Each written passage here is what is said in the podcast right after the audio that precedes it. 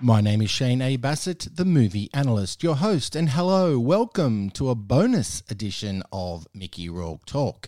On this episode, I will discuss the 1986 release 9.5 Weeks, a well-known and notorious movie that is not for everybody, that's for sure, but has stood the resistance from many to still exist in pop culture today. So Mickey made a big splash in Body Heat, that was 1981, also The Pope of Greenwich Village, Year of the Dragon, but Angel Heart, 1987, and potentially even more controversial than Angel Heart, Wild Orchid, were both yet to come. 9.5 Weeks, however, was very controversial. It was released in America in February 1986, it was released in Australia, June 1986. 9.5 Weeks was a massive hit in France. In fact, all over Europe, Russia, you name it. Here in Australia, it was definitely a box office bonanza. It was released in full rated R glory, and it took until it was released on VHS in the US to become a hit. Now, without any further ado, let's talk Mickey Rourke.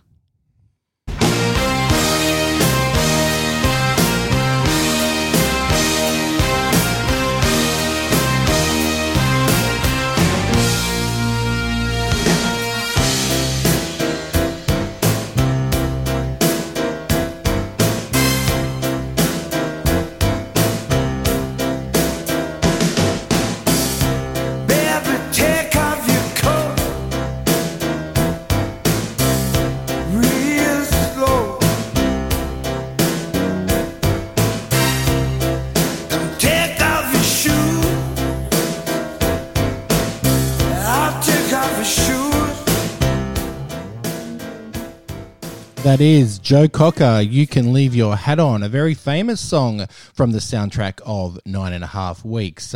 In fact, the soundtrack is amazing. It is still popular to this day on Spotify. I have a copy on vinyl, which I cherish, and I'll talk a little bit more about soundtrack and songs a little bit later. But first, regarding 9.5 Weeks, let's discuss the director, Adrian Lyne. Of course, he directed Flashdance, one of my favourite early 80s dance movies, if you could call it a dance movie.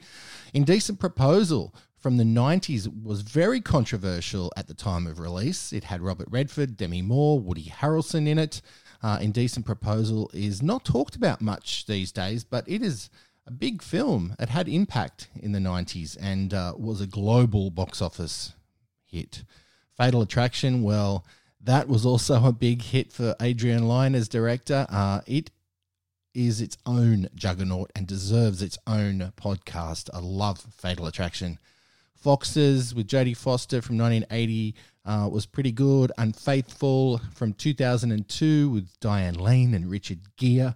That was an Adrian Lyne movie nobody expected was going to be that great. It actually pushed some boundaries. There's a sex in the cinema scene that is very, very popular amongst certain avid moviegoers.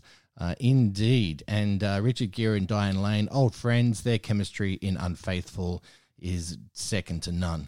Lolita was another movie that Adrian Lyne directed. It was an adaptation of the 1960s Stanley Kubrick original. A little bit ill-fated remake, but extremely well-made. Touchy subject matter that even in the 90s just doesn't fly. Good acting, though, from Jeremy Irons and Dominic Swain, Frank Langella, Melanie Griffith. Yeah, Lolita, 1997. You may take or leave that one, as you may take or leave 9.5 Weeks. Many people have left it over the years, but also it is a huge, huge cult, sort of a cult hit among some circles. And as I mentioned, in Europe and France, it's still very popular to this day. It's one of those movies that is timeless. Mickey Rourke himself is still very popular, and as he should be in many overseas countries. Adrian Lyne's original of 9.5 Weeks, his cut was reported to be, something like 5 hours long. But is it really? I mean, I'm aware of a few deleted scenes, but 3 hours worth? That could be one of those urban movie myths that you hear. and are not true. 9.5 Weeks began as a Columbia TriStar movie. That's who was filming it. They owned Coca-Cola at the time. But MGM ended up releasing it. I'm pretty sure that maybe Columbia thought it was too controversial. There's that word again. And TriStar just brushed it to avoid any projected drama concerning the content down the track. Funny thing is, you can see a flashing Sony sign, which is Columbia, of course, a neon Sony sign just after the famous striptease scene from that song that you just heard by Joe Cocker. We'll talk about that soon enough. Well, the storyline itself is tough. It really is. But it's based on a 1978 novella, a book by none other than Elizabeth McNeil. But her real name is Ingeborg Day. That was the author's name. She changed it to Elizabeth McNeil because it is based on fact, based on things that she experienced. I used to own the film tie-in version of this novel, and it was pretty good from memory. I remember reading it, but fortunately I don't have it anymore. You can still get it. It's quite expensive. It's around if you want to look it up online to buy a copy of the novel. It is much more darker, heavier, and very, very nasty at times. The movie, as controversial as it is to many, it is still very toned down to the actual book. There's touches of sexual imprisonment in this. Must say that you will go down to a lower level at times watching this. But the director, I think he probably wanted to convey worse things than actually got filmed, or that could be part of those deleted scenes I was talking about. Supposed to be a romance, and it is in some respects. The story is one of despair, though. A love story between two people who seem perfect opposites to begin with, but over the 9.5 week dalliance, things go abruptly out of control.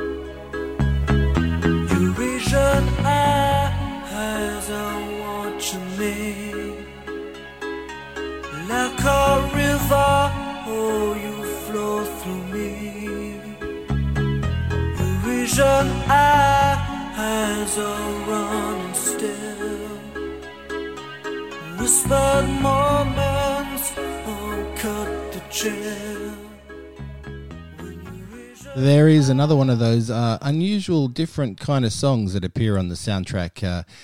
That was Corey Hart singing Eurasian Eyes. Now, a brief rundown of the story. His name is John Gray. Where does that sound familiar? Well, we'll talk a little bit about that later as well. Mickey Rourke plays John Gray, a Wall Street high flyer who has a chance meeting with Elizabeth, an art gallery dealer of acquisitions and sales in New York. Firstly, they meet only with a glance and a smile, but on a second occasion, they are together almost immediately when bumping into each other at a market. His manipulation with stories and situations, she just can't resist. She falls under John's spell fast. From the first date, they hang out in this isolated harbour house, which is very tough to watch right from the beginning, because John likes to practice to be a maid at the Holiday Inn. There's also a scene on the Ferris wheel where John leaves Elizabeth stuck right at the top and then walks away with the guy who's operating the Ferris wheel. Just lets her sitting there and hanging at that very high altitude, and I would be peaking as much as she does in the movie. Also, he asks her to take off her dress and let him blindfold her immediately when they arrive at her house for the very first time. And there is also someone else in the building. He feeds her food in the kitchen with her eyes closed. That's a famous scene.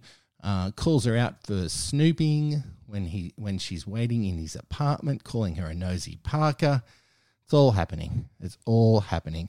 There is a condensed final 20, 25 minutes, and you can see that there's definite cuts and edits. However, don't expect it to be this heart-beating romance magic. It's no Pretty Woman. I'll talk a little bit about what happens in the film, about certain scenes, also about the co-stars. But really, it's a movie that you probably have to decide and watch for yourself. The effect it has had on so many other movies, you probably didn't know, but there is. When this movie was released and it became such a hit, there was so many like knockoff, spin-off sort of sex dramas that were all based around forbidden love affairs, such as 9.5 Weeks. I'm going to list some of those shortly as well. And there were two sequels, well, kind of two sequels to 9.5 Weeks. There was a sequel and a prequel. I'll discuss those as well.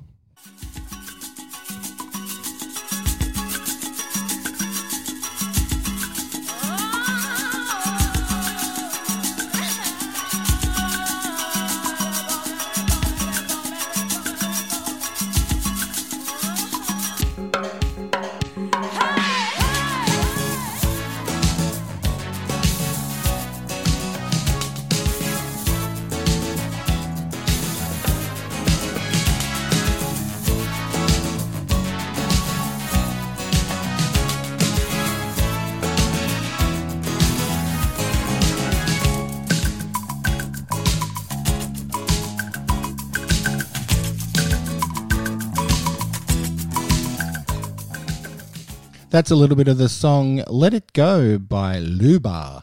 She also has a much better song than that one coming up shortly, and it appears at the start of 9.5 Weeks. That one you just heard, Let It Go, features at the end credits of 9.5 Weeks. Still not a bad song, but you'll hear shortly why the second Luba song is the better Luba song. Some co-stars of Mickey Rourke in 9.5 Weeks. Let's begin with a few cameos. Uncle Benny from Lethal Weapon 4 is in it. He's worth mentioning because he also appeared in The Corruptor. Cameo by Ronnie Wood of the Rolling Stones. He's in a party scene, of course. And Julian Beck, very scary man who was in Poltergeist 2. He's a guest at dinner in 9.5 Weeks. Some bigger co-stars here are Margaret Whitten. She's in Ironweed, The Secret of My Success, with Michael J. Fox, very funny in that one. But in my world, I know her as Rachel Phelps, the owner of the Cleveland Indians in Major League. Margaret Whitten as Molly, not in this film much, but she goes on to a huge career. Lovely, lovely looking person as well. Big, big smile I love to just stare at. She's cool. David Margiles is in this, the late David Margiles. You might know him as the Ghostbusters mayor. Christine Baranski is in this. She plays Thea, a small role, but what a top actor. So many credits and recognisable as soon as you see her. Raina Skeen. Now, there's an actor I hadn't heard of on a regular basis, but he has a very funny moment as the flower delivery boy. If you've seen 9.5 Weeks, you'll see the first time that Elizabeth gets flowers from John. They're delivered to the very nice art gallery in New York that Elizabeth works at. And Raina Skeen plays the delivery boy. He is also in the Mickey Rourke movie Johnny Handsome, a film that we will be talking about in a future episode of Mickey Rourke Talk. Now, for the main co-star here, of course, is Kim Basinger as Elizabeth. Now, just a public service announcement here. It's Basinger, not Bassinger. The amount of times that I hear people say Kim Basinger, I just want to run over to them and tackle them. I really do. It's Basinger, friends, not Bassinger. Practice. Basinger. Kim Basinger. Very good. I don't want to hear Bassinger ever, ever again. She's an Oscar winner. Come on. Best Supporting Actress in LA Confidential. She was also a former Bond girl, opposite Sean Connery as 007 in Never Say Never Again. A couple other movies I really enjoyed Kim Basinger in was No Mercy, with another one of my favourites, Richard Gere. She has a very funny role in Wayne's World 2. And The Getaway, when Kim Basinger was married to Alec Baldwin, they did a couple of movies together. And one of my favourites that they did was called The Getaway, which is a remake of the classic original Sam Peckinpah movie, The Getaway, with Steve McQueen and Ally McGraw. So Kim Basinger basically plays the Ally McGraw part. Funnily enough, when Mickey and Kim were filming 9.5 Weeks, I believe the director, Adrian Lyne, who we spoke about earlier, pretty much told them to stay apart and forced them not to be together when not acting on screen, so they wouldn't get to know each other. There are circumstances in their relationship in the movie there that probably don't want to know each other too well, although the chemistry between the two is fantastic, and I'll talk a little bit more about that shortly. It was also believed that Kim Basinger was quoted as saying at the time in the 80s, or sometime after it, when she was being interviewed and talking about 9.5 Weeks, that she said kissing Mickey Rourke was like kissing an ashtray. Now, whether that's a true quote or not, I'm not sure.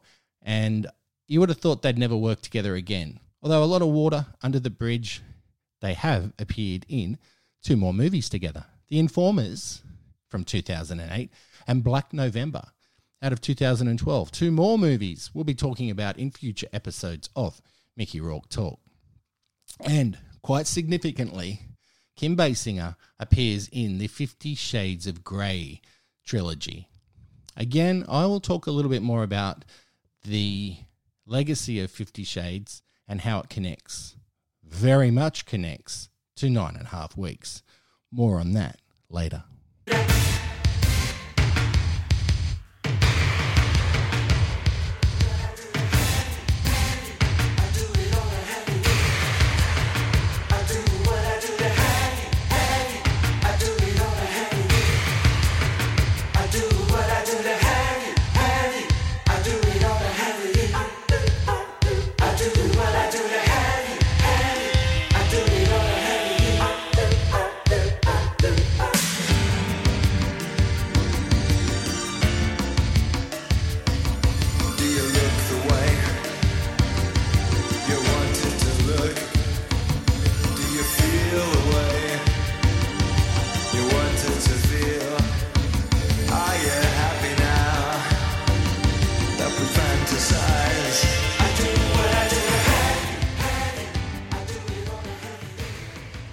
That is John Taylor, I Do What I Do, the theme, the official theme from 9.5 Weeks.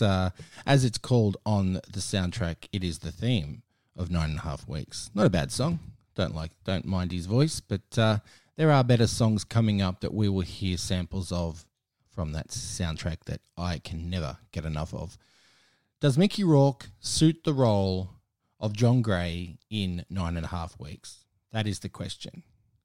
In this era of the 80s, nobody else could be as permissive as John is. And seriously, yes, Mickey exactly suits the role. He is kind of fantastic and gripping in a mysterious way. A gorgeous man at this time indeed. That's no denying. It's no wonder Mickey was reportedly offered pretty much every leading role in a big commercial movie around at that time. Movies that he knocked back that he could have been in. And there's a lot more, but here's a few I wanted to highlight because they are all brilliant. I mean, you can think about what could have been, but these movies are all brilliant. Mickey could have been in them. Beverly Hills Cop. Yes, Beverly Hills Cop. But that one is well known to have gone through a lot of different people before Eddie Murphy got the role and never looked back. Sylvester Stallone originally was going to be in Beverly Hills Cop, but that movie turned into Cobra. Again, that is another podcast all on its own. Mickey Rourke also turned down Platoon. Oliver Stone's Platoon. It won Best Picture. Another Best Picture winner. Rain Man. Mickey turned down. Dead Poets Society and The Big Chill. Two classic films. Mickey Rourke turned those down. Look, he had his reasons, and I wouldn't want to change his career, his films, for anything.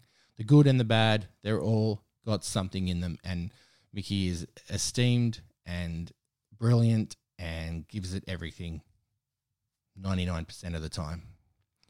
In 9.5 weeks, his connection as an actor with Kim Basinger on screen is, in my view, realistic. It's hard to watch, as I've mentioned. I think he has fallen in love with Elizabeth. That's the vibe you get from John. But what a messed up jerk John is too. He does things on his own terms at all times. But on screen, when they're together and they're laughing and smiling and having fun, they do actually have some fun times in this. They're never really pushing too hard to make the passion work. I think that's because they are the correct actors in these roles, and they also believe in their characters. I'm not sure that they would have been paid huge amounts of money to be in these roles. Maybe they were. I don't know their actors' fees, but whatever it was, they were earning every cent. And many of Kim's reactions to me are definitely spontaneous. You can tell. She sort of jumps and giggles around and doesn't know what he's going to do half the time. And I think that reactions you get from her for that reason means to me that, yes, they might have been separated when the cameras weren't rolling. And Kim Basinger did not really know what Mickey was going to do next. He may have veered off the script. I don't know. But they work at every second of this movie. You never disbelieve their connection.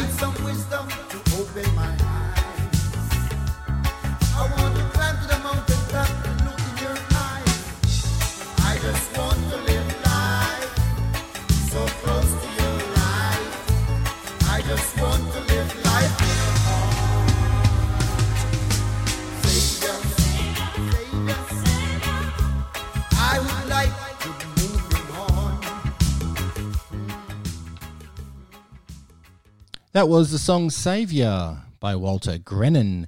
Bit of a reggae-inspired tune there, and it appears in the movie during the markets where Elizabeth and John talk to each other for the first time, and Elizabeth is looking at some obscure little objects, including a chicken, a wind-up chicken that lays eggs. Yes, and that is quite enticing in its own way, because John has a great line that he uses concerning the chicken when they meet. Okay, so that's it. I'm not a big fan of reggae, but that song isn't so bad. They are the band that are playing at the market in New York. Okay, so clothes that Mickey wears are very important in all his movies to help his character, as far as I'm concerned. They're traits, in my opinion. And in this, it's all relatively similar fashions. He wears sharp suits, trench coats, black T-shirts, white shirts, ties that are grey or black, and a black V-neck long-sleeve shirt at one point, pretty much when he is in the observation mode of watching Elizabeth do the striptease to You Can Leave Your Hat On. Could Mickey play another role in this movie? Well, not really. There are no other roles. There's no other roles in this with as much pizzazz or as significant enough to be worthy of Mickey's excellent talent. There's small roles, but he is the natural lead in this. Would the movie be made today? That's a really good question I'm asking myself. I don't believe it would be, not in this format anyway. The hullabaloo of 50 Shades of Grey When that film was released in 2015, that also began, of course, as a novel. It was massive. The trio of movies of 50 Shades were all released simultaneously year after year. They set the box office and social media alight. That goes without saying. They're cultural landmarks for its time. And they were a big deal. And they're a big deal for kids, teenagers. They were getting in to watch this movie. There was no social media when 9.5 Weeks was released, obviously. That's no surprise or no revelation. But that said, 50 Shades of Grey appealed to a generation who have never heard of 9.5 Weeks. And 50 Shades relies heavily in referencing 9.5 Weeks in multiple facets, including the name Grey, Mr. Grey. And, as I mentioned earlier, the casting of Kim Basinger in the 50 Shades trilogy. Some of the movies at the time that were inspired, in inverted commas, somewhat inspired by 9.5 Weeks were 9.5 Ninjas. Yes, there was a movie, a sex martial arts movie, comedy basically, called 9.5 Ninjas. There was a XXX porn film called 10.5 Weeks. No, I haven't seen it, but I am fully aware of it. One of my favourites, though, is Two Moon Junction from 1988. If for some reason you like 9.5 Weeks as much as I do, check out Two Moon Junction. It is spectacular in every way, erotic, soap opera, melodrama at its best. It's got Sherilyn Fenn and Richard Tyson, Louise Fletcher, a young Mia Jovovich. She's only a child in this, but you can tell she's going to go a very long way in her career. The music's good. Some of the lines are good. But check out Two Moon Junction even if you haven't seen 9.5 Weeks. It's probably a bit more accessible and it's not as extreme, if that makes sense. It is with some of the sex, but not with the violence or the tragedy. Warm Summer Rain from 1989 is another one I highly recommend with Kelly Lynch. Very difficult movie to find. If you have a copy, congratulations. You're one of the few. I have it on VHS. I do not have it on DVD. It is not streaming as far as I'm aware. It's very hard to find. MGM did release a DVD copy of it, which is very expensive online, but get it. If you're keen, Warm Summer Rain, great erotic melodrama, soap opera, just what the doctor ordered. And Kelly Lynch, of course, is a friend of Mickey Rourke's, has been in Desperate Hours from 1990 and Passion Play. She was in that with Mickey Rourke and Megan Fox and Bill Murray. Actually, Kelly's husband, Mitch Glazer, directed Passion Play. I like that. Megan Fox has wings in it. She's an angel. And Mickey kind of helps her out and saves her. But I don't want to give too much away. And Bill Murray is not funny in it. He's very serious in it. Passion Play, another movie like Desperate Hours that we'll be talking about in future episodes of Mickey Rourke Talk. You will see 9.5 Weeks had a prequel and a sequel. Firstly, I'll talk about the prequel. Unofficial prequel. It's called The First 9.5 Weeks. Starring Paul Mercurio, Australian actor, best known for Strictly Ballroom. Oh yeah, that Paul Mercurio was in 9.5 Weeks. But he was no stranger to sex movies. He was in Exit to Eden, a sex comedy, directed by Gary Marshall, had Rosie O'Donnell in it, and Dan Aykroyd in leather. Yes, they both wore leather. Very, very tight leather. And their bodies, well, you know, things are always tight on bodies like those two have. At the time, this was the 90s, I'm pretty sure they're both a lot fitter these days. I hope so. And I do like them both. No disrespect. Paul Mercurio was in Exit to Eden, but he was in The the first 9.5 weeks, which really is a loose rip-off of certain aspects of 9.5 weeks. It also has Malcolm McDowell in it, and an actress who I thought would have gone on and done more, but unfortunately, very few movies after this. Clara Bella. That was 1998, that movie was released. I think 9.5 weeks still had its notoriety 10 years after, but no one was interested in seeing the first 9.5 weeks movie. They were definitely not interested in seeing another 9.5 weeks, although it did okay business and was theatrically released in Europe. Of course it was. Another 9.5 weeks, or Love in Paris, the alternate title, Love in Paris. That was from 1997. It co-starred Mickey with Angie Everhart. Kim Basinger did not return as Elizabeth, although Elizabeth is mentioned briefly. I will do a whole conversation about another 9.5 weeks in a future episode of Mickey Rourke Talk.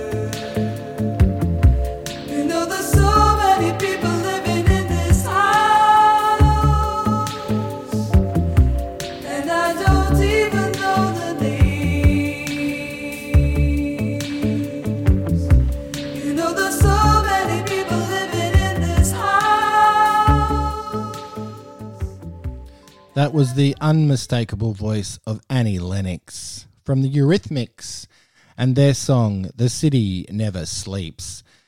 That particular tune plays in a famous scene of 9.5 weeks concerning a slide projector and Elizabeth sitting in like a back room or a basement of her Spring Street art gallery and watching slides of artwork. Now, a slide projector, if you were not around in the 80s and 90s, is something that used to beam light and a picture onto the wall, onto a white wall, and you'd have a little remote control with a red button, a little square thing with a long cord connected to this projector. Now, it wasn't a projector like at the cinema. And I'm only explaining this for people who don't know what a slide projector is. It wasn't a moving picture. It was a still. It was like looking at photos on the wall, I guess you could call it. Whatever, I'm probably sounding like an idiot now because you all know what slide projectors are. Anyway, Kim Basinger's character, Elizabeth, had this long cord and a little square thing with a red button, and she'd press it each time she wanted to look at a different picture on the wall. Anyway, she starts pleasuring and touching herself, and the projector goes faster and faster and faster and faster to that song by Annie Lennox and the Eurythmics.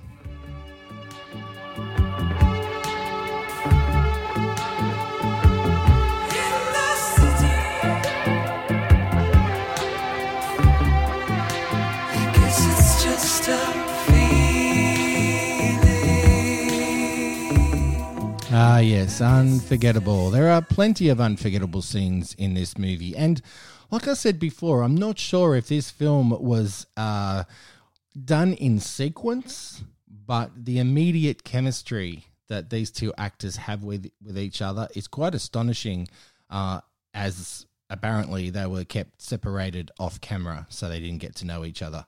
Quite stunning to know that. I got to say about his apartment, John's apartment, which we go to in the film a few times. It's beautiful. It's all open. He has a banana lounge, a telescope. He has this top range cassette stereo. I think that is pretty cool.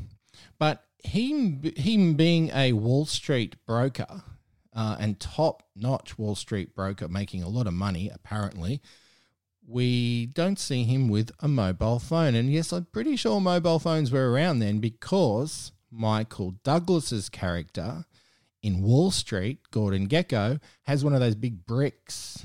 Remember? He and Charlie Sheen, they have these big brick with a big antenna mobile phone. So this was all filmed around the same time. I would have thought that John Gray would have had one of those big brick mobile phones. What else can I talk about? There's a riding crop scene when they're in a shop buying a riding crop, and John's whipping it around, and Elizabeth's just sitting there watching the two men behind the counter, father and son. They don't say a word, but their eyebrows are being very raised. They're wearing it like a tweed jacket or something, you know. That's their style. There is a ice scene. The ice scene is fantastic and has been in so many other movies that it's been either ripped off or done as a joke. Fatal Instinct, if you have seen Fatal Instinct, which is a satire of erotic thrillers such as The Hen That Rocks the Cradle, Basic Instinct, Fatal Attraction, and so forth. Fatal Instinct has a very humorous scene concerning the ice and the food scene. Also in the ice scene is, how can I say this? I recently saw a movie called After We Fell, which is a millennial romantic book series that have been turned into movies, and they're quite good. PG version of the 9.5 Weeks ice scene is in After We Fell, which is the third movie in the series. Interesting, but very PG. The kitchen food scene. Many people know this. Kitchen food scene. Are you hungry? Well, you might not be when you watch this.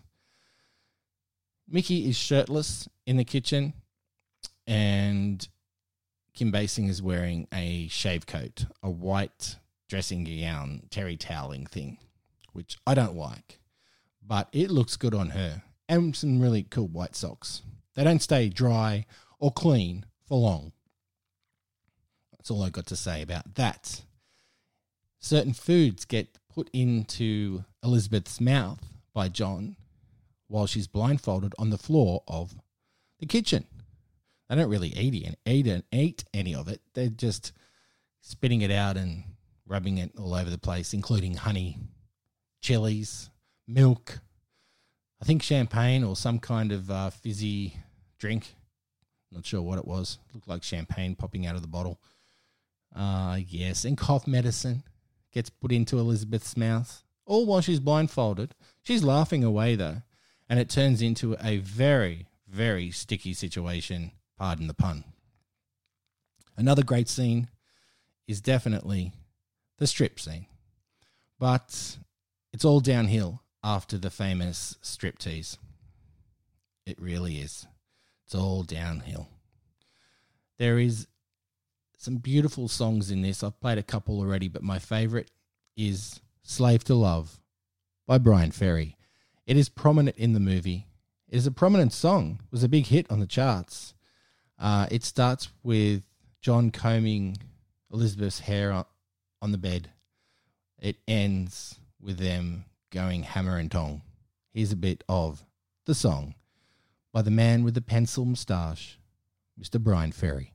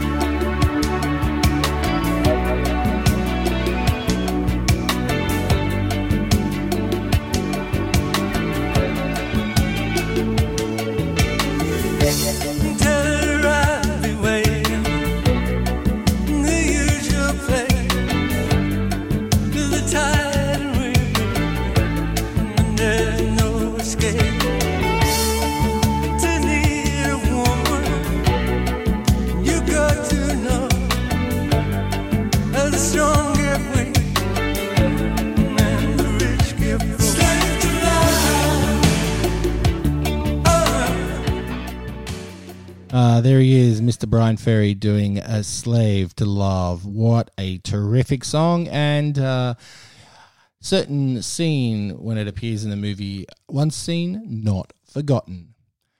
But the striptease with You Can Leave Your Hat On, another song, as I mentioned earlier, that is a chart topper.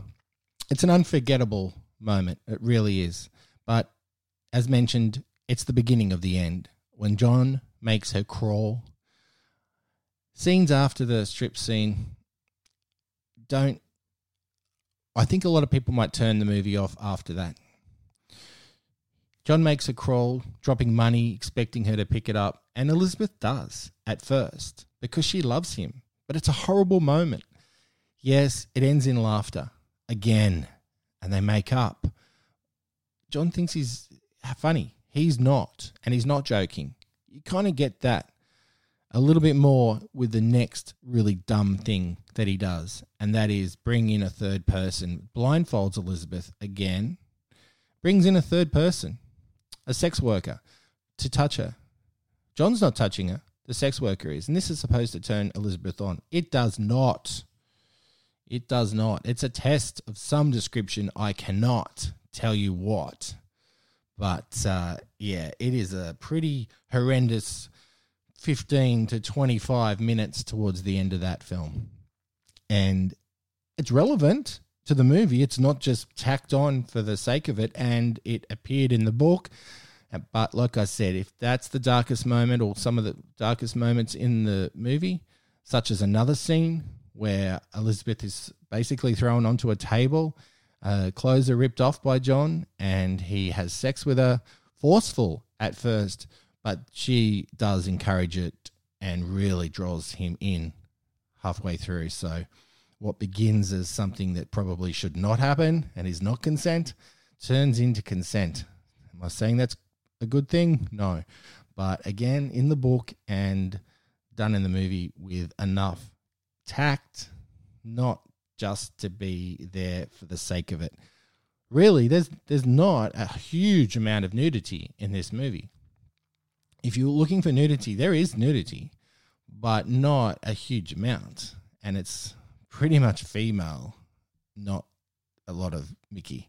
He's dressed basically all the time, except, like I said, he has his shirt off in the kitchen.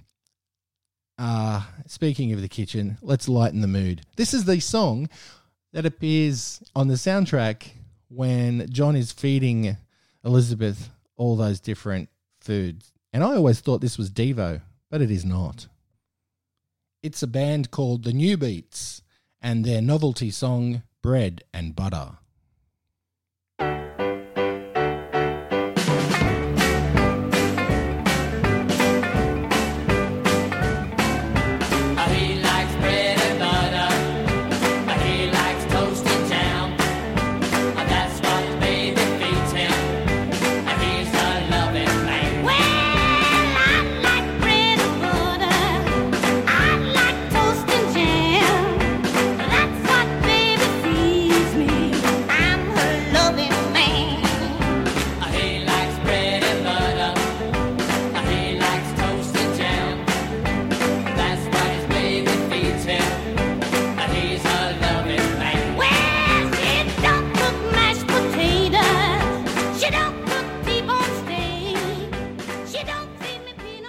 Yes, a little bit of that song goes a long way, but in context to the kitchen scene, it is perfect. As I mentioned, I did not know that wasn't Devo. For years, I thought that was Devo. It is not Devo. How about that? Thankfully, it is not Devo because they are a band I've always enjoyed, and I would have thought I knew every one of their songs. Although, even if you love a band, unless you are obsessed, they always have songs that slipped through the cracks, may have appeared in movies that you don't know about. Think of so many different singers and bands that appear on soundtracks, and that is the only way you can get their song. Things are different now, of course. Spotify has so much, Apple Music and so forth, but yeah, back in the day, bands had songs that only appeared in soundtracks. It still happens in some form or another these days, but not always. They're usually easier to get. But Bread and Butter by the New Beats, not one of my favourites on the soundtrack. As I have always said about that song, it's a novelty song. I'm going to talk a little bit about Mickey Rourke smoking. It's not unusual, is it? He smokes in pretty keen to say that he actually smokes in every single movie, although there are others that he doesn't smoke in. You'll have to listen to previous episodes of Mickey Rourke Talk to find out what those are.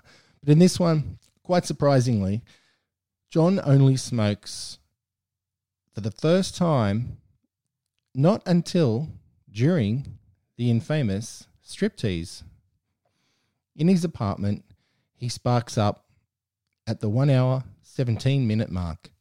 Yeah, while he's watching Elizabeth do her thing to Joe Cocker. Dance to the song by Joe Cocker. He has an empty ashtray in his apartment. We talked about his apartment a little bit earlier. It's empty. There's no ash in it. So either he uses it and he cleans it, which is good. You don't want to leave butts and ash in an ashtray in your house. Couldn't think of anything worse. A very clean apartment. Very 80s yuppie apartment. Beautiful, actually. Really is. There's a scene where Elizabeth says she wants to know or would like to know what it's like to be a man.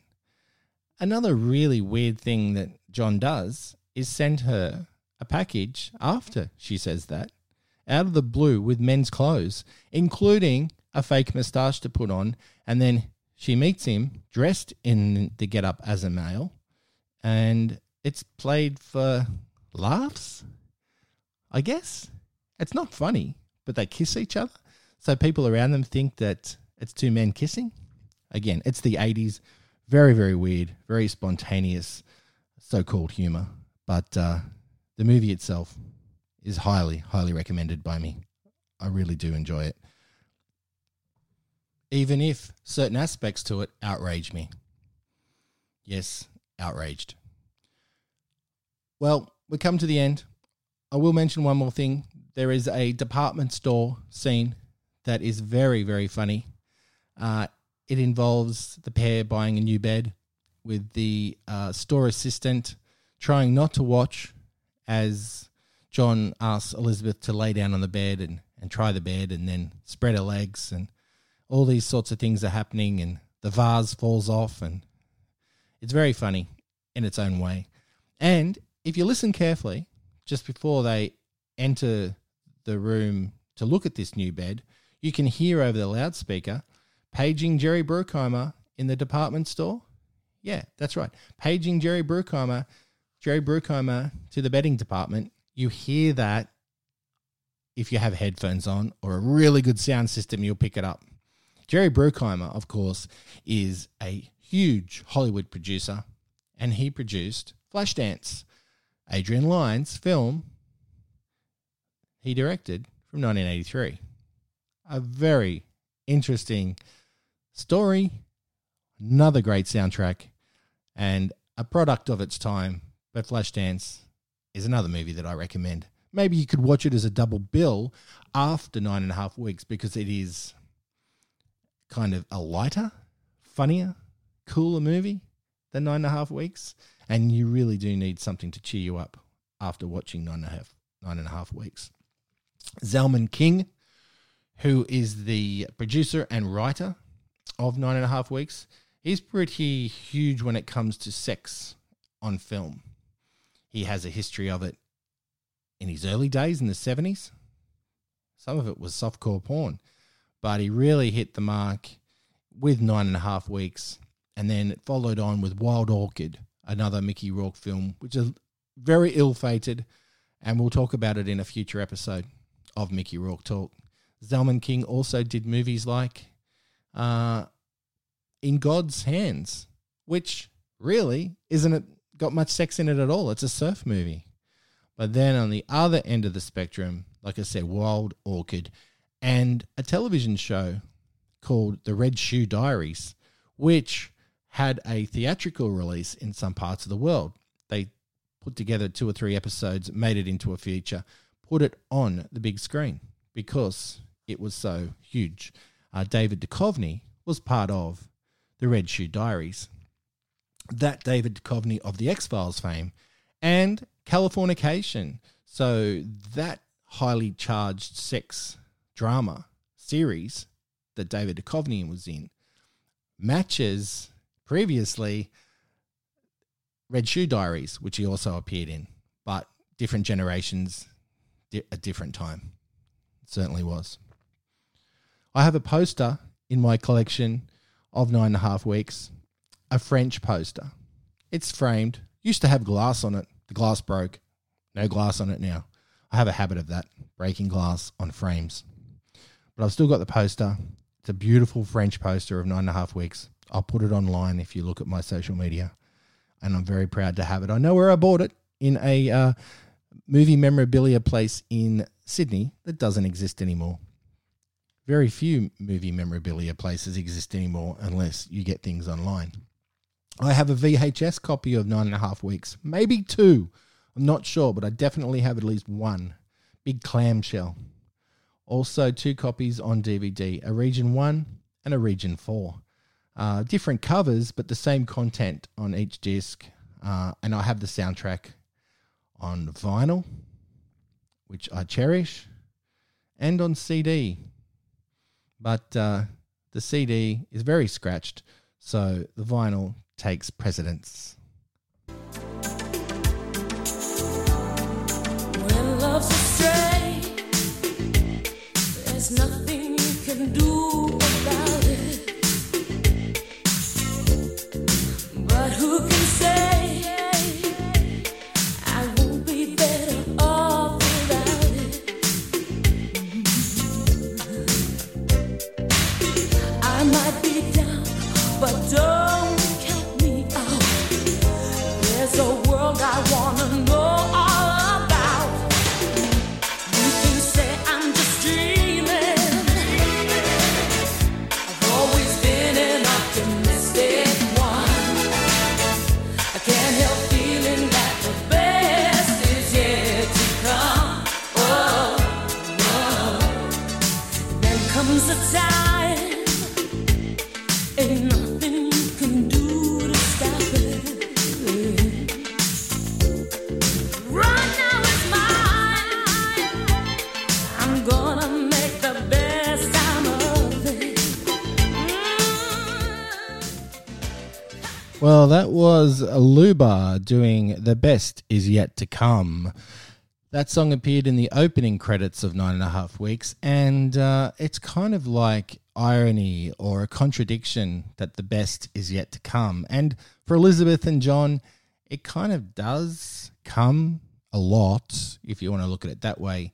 But the best times they have are very scattered. Their love is true, but honestly, it's not a forbidden romance, but it is technically never going to last. The 9.5 weeks was probably about 7 weeks too long for Elizabeth. And the way John reacts when she does decide to walk out is priceless, is priceless. He thinks he can get his own way, and it's probably the first time he hasn't had his own way for a very long time. And all accolades go to Mr. Mickey Rourke in the role and Kim Basinger in her role, because absolutely knocked it out of the park. I'm not talking Oscars, but acting is exquisite. Roger Ebert, a very, very popular film critic, wrote at the time, this is part of a long movie review he did on 9.5 weeks, but I thought I'd focus on this. This is what Roger Ebert said. That's what makes the movie fascinating. Not that it shows these two people entering a bizarre sexual relationship, but it shows the woman deciding for herself what she will and will not agree to. And even in the most extreme moments, that is exactly what happens. He got that right, Roger. It's worth checking out that review in full. And they're not all positive. This movie wasn't liked by a lot of people, and I can understand why. But personally, I was very young. When I first saw it, I didn't understand a lot of it. I didn't see it when it was first released. I would have seen it when it was on VHS, working at the video shop. And I still was underage, but I managed to watch it. And Mickey just has that great actor appeal I've always looked for when watching movies. And, yeah, Kim Basinger, obviously, I knew her too quite well from the James Bond movie and other stuff. Well, that's it. That's it, yes. The first bonus Mickey Rourke Talk episode is over. You can listen to all the Mickey Rourke Talk podcasts where you find your favourite podcasts, but many, many other places. Just Google it. You'll be able to hear me somewhere talking movies, whether it be on radio, whether it be on podcasts. But Mickey Rourke Talk is on Spotify and Apple Podcasts. I suggest those two.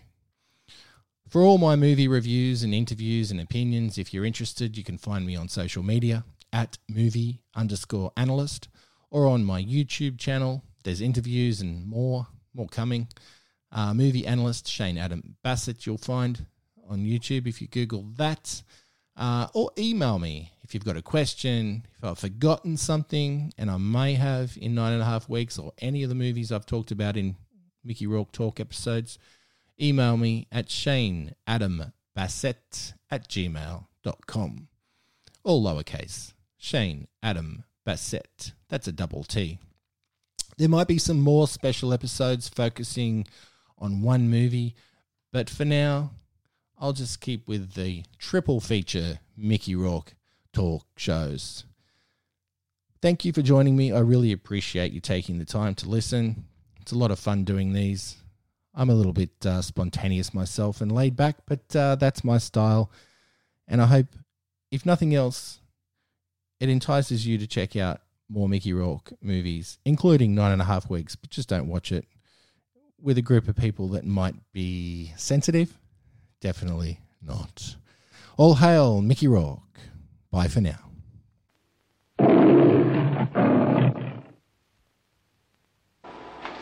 Divorced white female. Beautiful, statuesque blonde, witty, cultured. Lizzie, this is your mother. Remember me? You should give yourself credit for a lot. You're terrific. You don't have five brothers. And my mother was a clerk at a grocery store.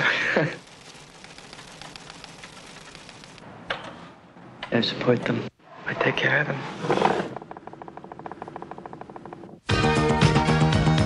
I don't know you. You really don't know me. I can't figure this guy out. I have a present for you.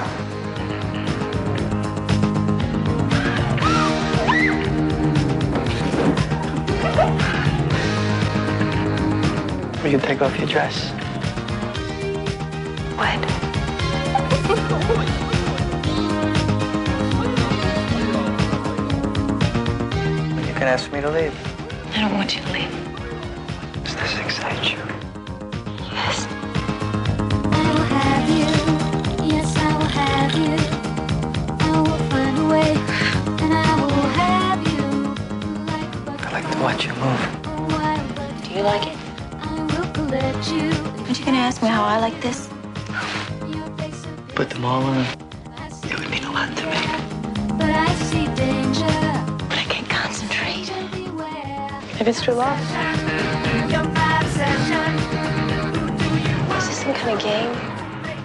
It's whatever we want it to be. Who do you think you are? You're taking a hell of a lot for granted, aren't you?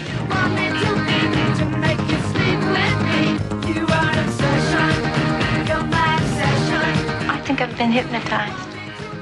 But I never felt anything like this before. How did you know I'd respond to you the way I have? I saw myself in you. Mickey Rourke, Kim Basinger, 9.5 weeks.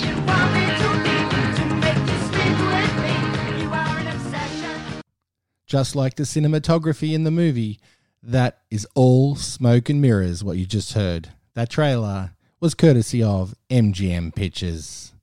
Thank you, everyone. Have a good one. Bye for now. Long live Mickey Rourke.